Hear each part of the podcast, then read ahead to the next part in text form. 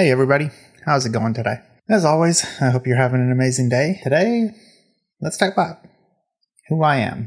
I realized something. I've done several episodes now, and we really haven't talked about me, where I come from, what my life's been like, and who I am. Uh, so let's let's do just a, a brief history lesson to kind of put things into perspective.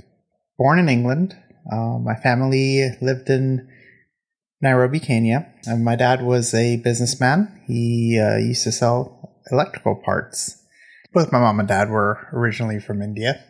My dad had moved to Nairobi following his older brother in the hopes of, you know, joining the business and making a better life uh, for himself. He moved to Kenya. My, my mom went with her family to England. That's where she had me and my brother. And uh, eventually my dad got into into business for himself, and he had a very successful business career in, in Africa. Then uh, things in the country got a little destabilized, so my mom and my dad decided to move us to England while my dad stayed back in Africa. England is really where some of the story starts, some of where I began to become the person I am. And this is something I didn't realize until I was in high school in decathlon and had to do a speech where I reflected on my life, where I realized I've had this experience in life and I had no idea what it was. You know, I, I thought this was normal. So in England, we were enrolled in a private school, me and my brother. We were one of, we were, we were three Indian people in this, in this school. And the school didn't want us there. We were discriminated against. And mind you, while, while growing up, I, this was normal. This is what I thought it was like. And now that I look back at it, it amazes me, you know, the experience I went through. So just imagine this. In class, my desk was at the front of the room, up against the wall, right next to the chalkboard. I sat with my back facing the rest of the class. The, the teacher taught the class behind me. And I hadn't realized how messed up that was. And I was the only one. And it wasn't like there wasn't any room, but you know, that that's just how school was. That was normal. Anyways, you know, when anything went wrong, I was the one that was blamed. Whether I understood it or not, I got used to just saying, okay, it was my fault. Wasn't wasn't a kid that was getting good grades or I was a trouble child, to be honest with you. And eventually, you know, my parents started to figure out something was wrong, and one of their friends said, You know, it's maybe time to put him in a different school. So they moved me to a public school. And boom, overnight, I'm getting great grades.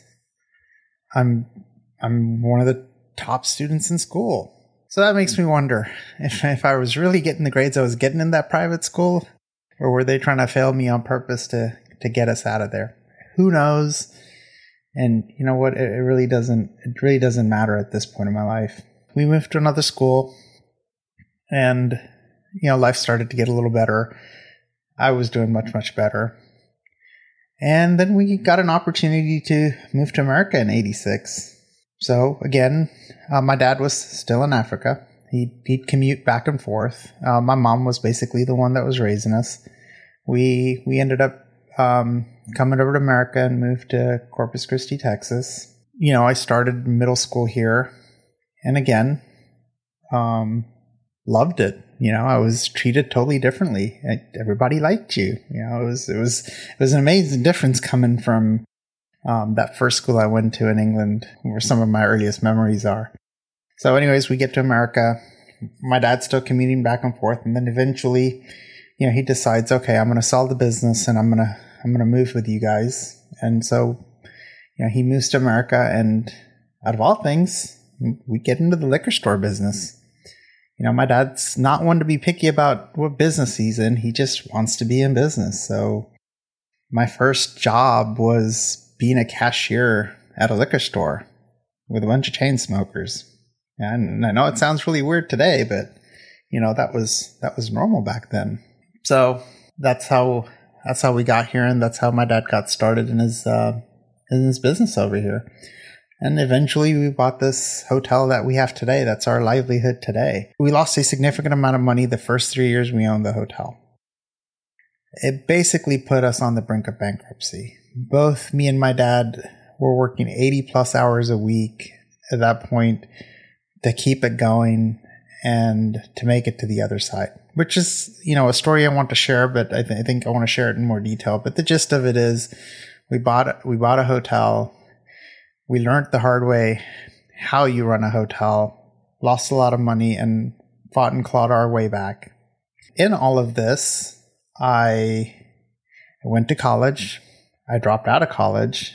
I came back home and started working in the family business, which is a whole nother it's a whole nother topic of discussion what I went through mentally dropping out of college. But me as a person, probably I describe myself as lazy, a procrastinator, chronically depressed, on and off. Um, I have some of the best of times and some of the worst of times, and they're all compressed into one year.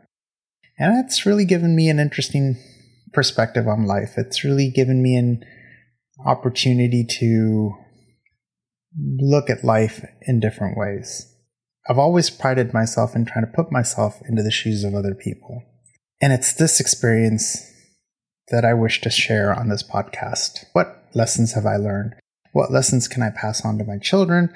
What are things I can talk about on here that may be harder to talk about one on one with my children?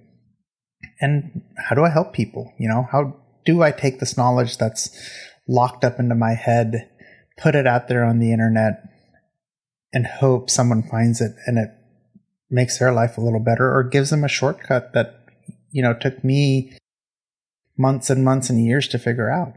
So that's a little bit of who I am, who my family is, and how we came to be here.